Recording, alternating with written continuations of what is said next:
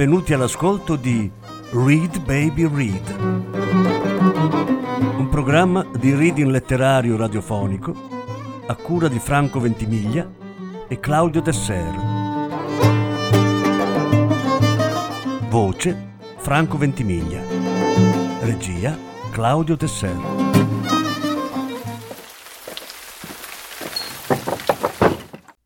Selezione di capitoli dal primo libro della trilogia I Medici di Matteo Strucul.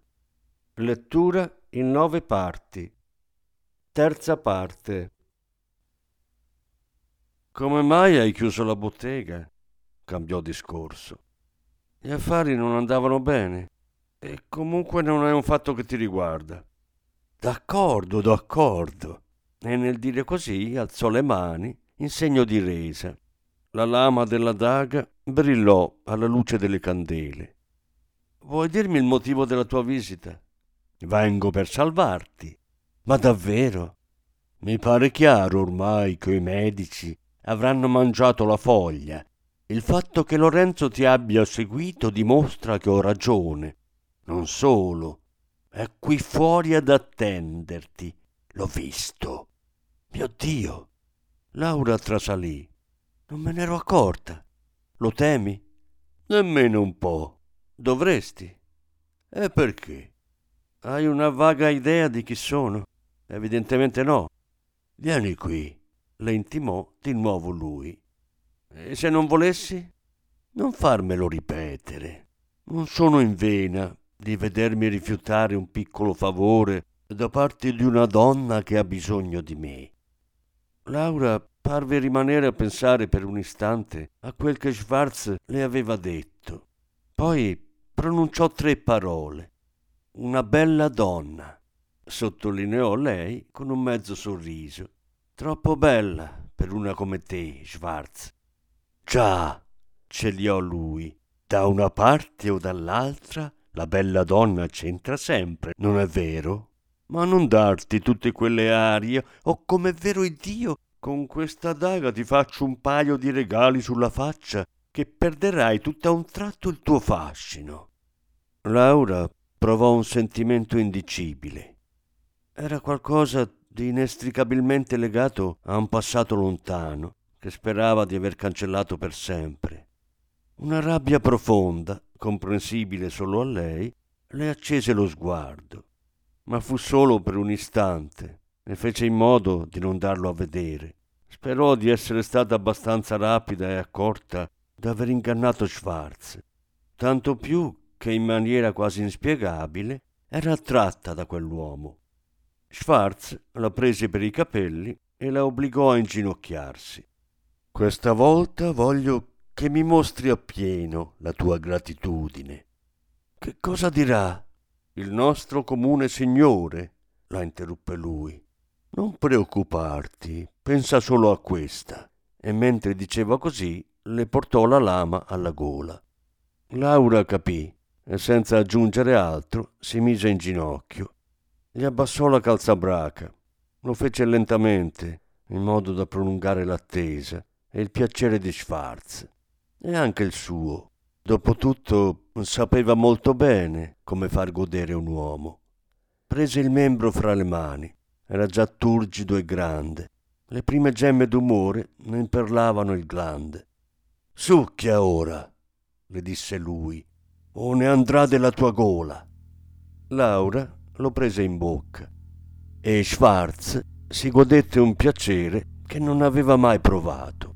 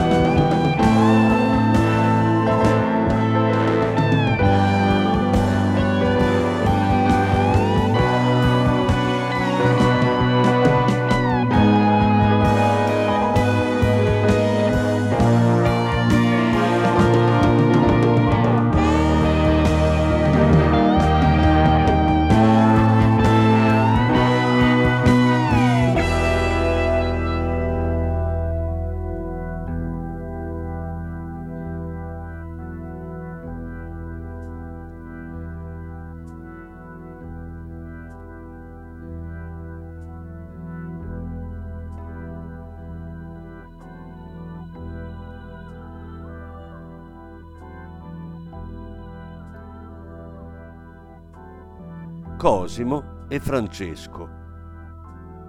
Francesco Sforza era un uomo davvero imponente. Cosimo doveva concederglielo. Il volto, franco e acceso dalla grinta, raccontava di una vita spesa nell'arte della guerra. Uno sguardo dritto che incuteva rispetto e all'occorrenza paura. Cosimo ne era certo, poiché c'era nei suoi occhi una luce dura, anche se in quel momento le labbra erano giusto appunto increspate da una sorta di sorriso. Le spalle larghe e robuste come quelle di un toro facevano il resto, senza contare la non trascurabile altezza. Pure non mancava sul suo volto un'ombra di stanchezza e la casacca modesta e financo sdrucita, per non dire frusta, di un delicato color salvia era inzuppata di sudore, come se tutto quel guerreggiare alla fine non facesse altro che consumarlo. La tenda era arredata spartanamente. Un letto che era poco più che un giaciglio, il riverbero della luce dei bracieri, un piccolo tavolo con due coppe di vino e una bottiglia. In un angolo era sistemata l'armatura, graffiata e sporca della polvere del campo di battaglia. Mio signore, esordì il capitano, che magnifica visita è la vostra in questa notte bollente come l'inferno. Grazie per avermi ricevuto, capitano, disse Cosimo, poiché, vedete, è un fatto che con la vostra condotta, ben eccepibile sotto il profilo del mestiere, abbiate posto in grave imbarazzo la mia amata Firenze. Me ne dolgo, messer Cosimo, e ve lo dico davvero. D'altra parte è innegabile che Paolo Guinigi di Lucca abbia pagato i miei servigi e ancor più che fu proprio Filippo Maria Visconti in persona a ordinarmi di intervenire per mettere in fuga Fortebraccio. Ne sono informato, naturalmente.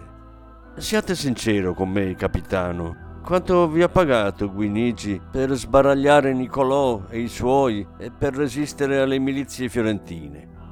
Sforza parve esitare per un attimo, poi le sue labbra pronunciarono la cifra che Cosimo aveva immaginato.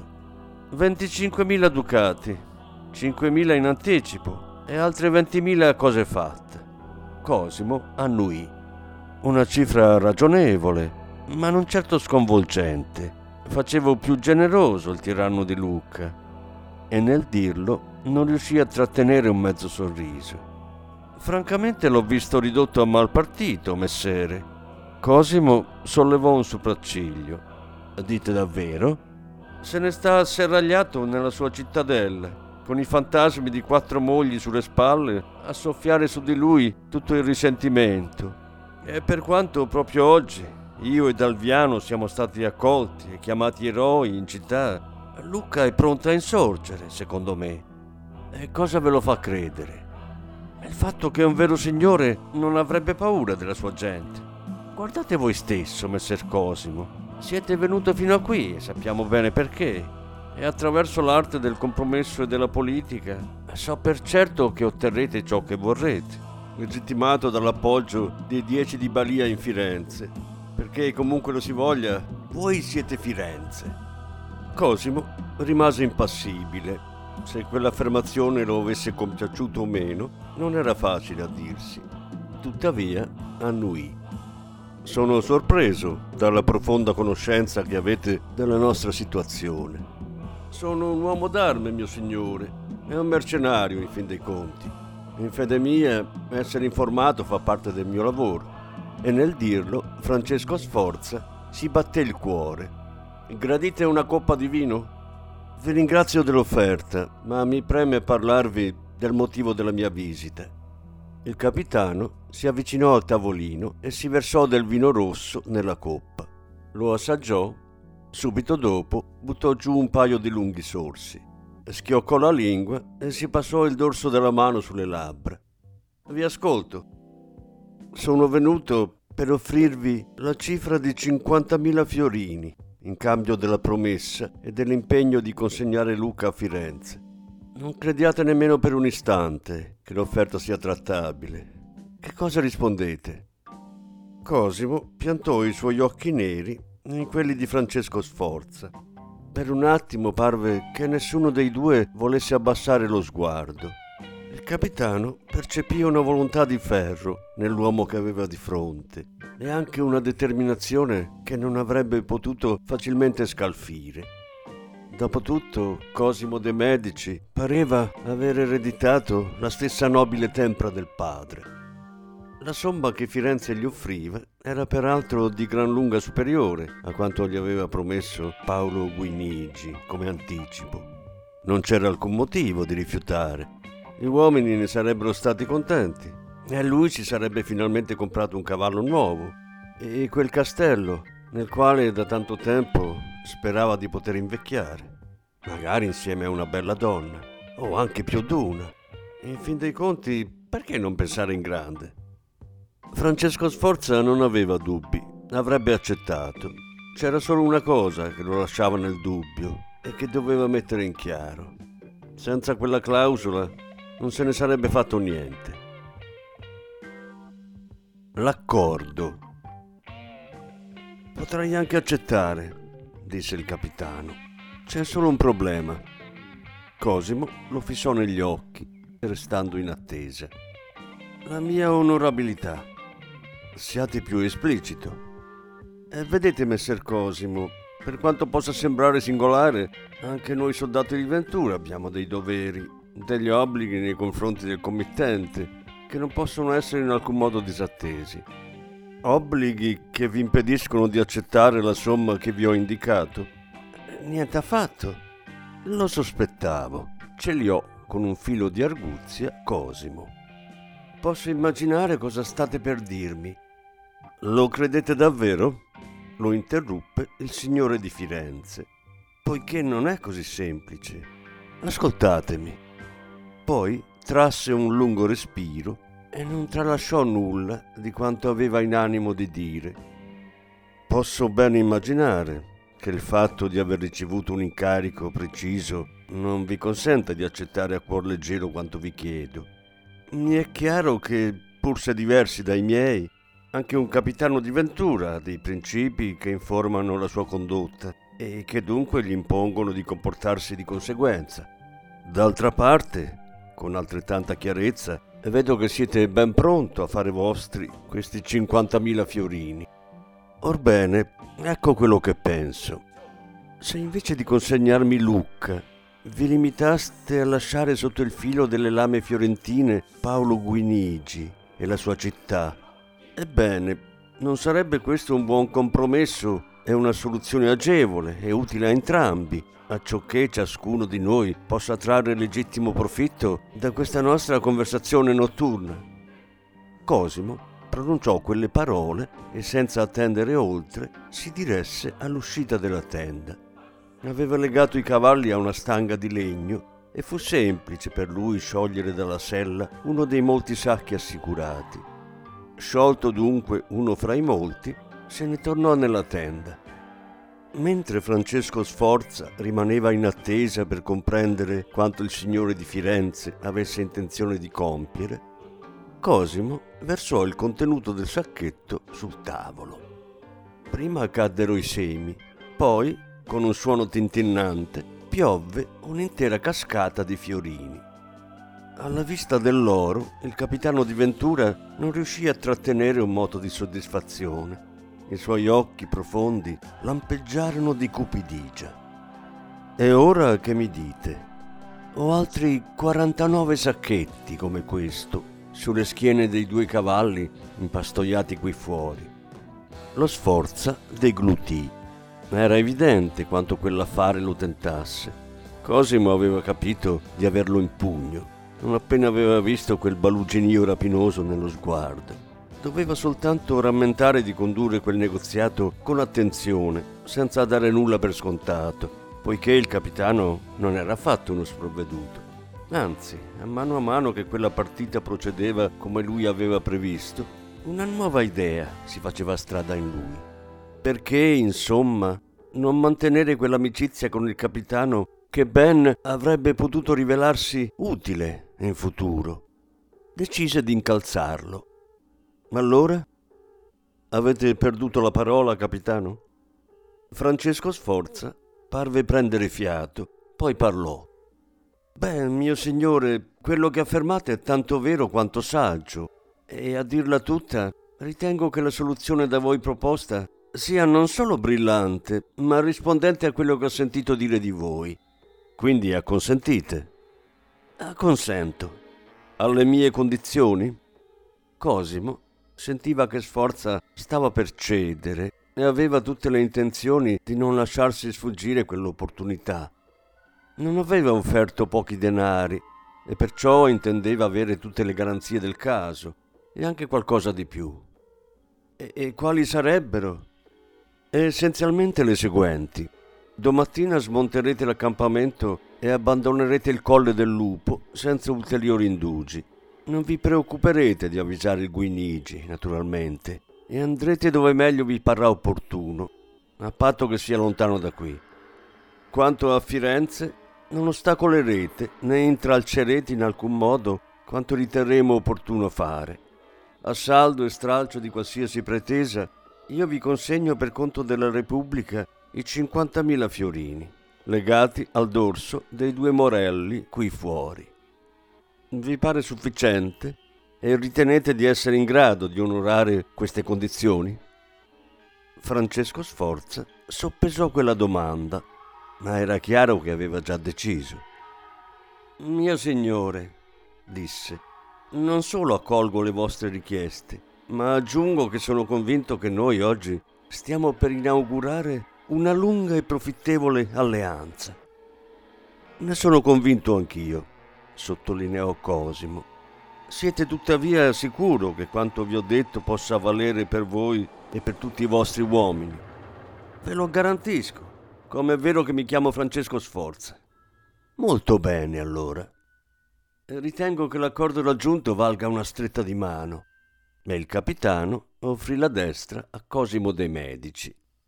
Il signore di Firenze non si tirò indietro.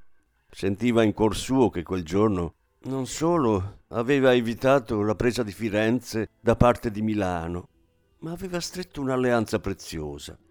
Sforza non era il duca di Milano, i Visconti erano potenti e ben radicati nel territorio e Filippo Maria non era certo uno sprovveduto.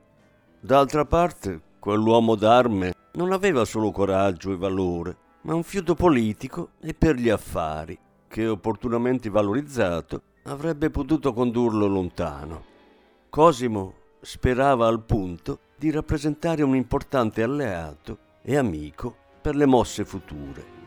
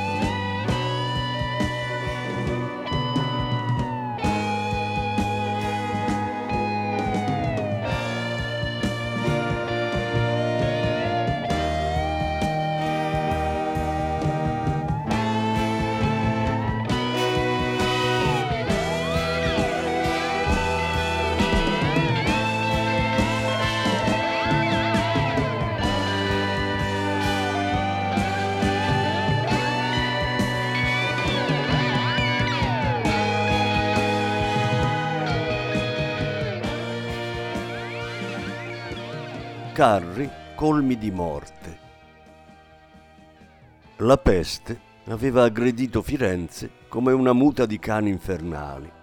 Aveva azzannato uomini, donne e bambini, martoriandone i corpi, mutilandone gli arti e diffondendo nella città terrore e depravazione.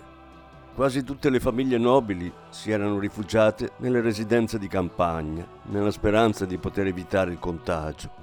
La pandemia si era diffusa con incredibile velocità accelerata dalla vampa settembrina e dall'afa mortifera. Firenze era sprofondata nel delirio, la popolazione era stata in breve falcidiata. I lavori presso la cattedrale procedevano a rilento, fra una morte e l'altra. Le strade erano divenute fogne a cielo aperto e malgrado gli infiniti sforzi da parte della cittadinanza, la soluzione al dramma non pareva vicina. La piazza di San Polinari sembrava annegare in una notturna coltre d'umido. Cosimo la vide talmente affollata, nonostante quell'inferno sceso in terra, che pensò bene di tenersene ai margini. Malgrado il morbo mietesse vittime in gran numero, le persone vagavano come fantasmi. Le puttane parevano battere con maggiore convinzione del solito e alcuni becchini caricavano i morti sui carri i fuochi dei bracieri pulsavano, balenando rosso tutto attorno. I cadaveri erano stati ammonticchiati e formavano cataste nere e maleodoranti per via dell'aria umida che amplificava ancor di più il tanfo di morte. Le guardie di città, nelle loro uniformi nere, giravano di ronda in pattuglie. I colori delle vesti aggiungevano orrore a quella conigliera di spettri che era diventata Firenze. Piegata dalle lotte intestine e dalla peste, la città pareva ormai l'ombra di se stessa.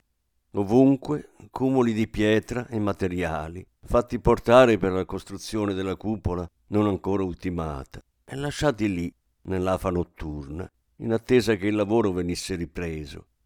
Cosimo aveva imposto alla sua famiglia di abbandonare la città per rifugiarsi nella villa del Trebbio. Erano già partiti da qualche giorno. Solo lui e Lorenzo erano rimasti per cercare di sbrigare gli affari più urgenti. Ma in quelle ore aveva capito quanto sciocca fosse stata la loro idea e ora si era risolto a partire a sua volta. Prima però aveva voluto parlare con Filippo Brunelleschi, nella speranza di convincerlo a partire con lui, ma non c'era stato verso.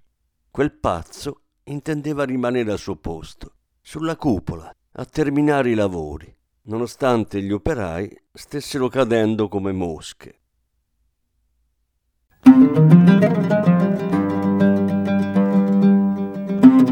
Avete ascoltato Read Baby Read, un programma di reading letterario radiofonico a cura di Franco Ventimiglia e Claudio Tesser. Grazie per l'ascolto alla prossima settimana. La quarta parte della lettura sarà trasmessa la prossima settimana.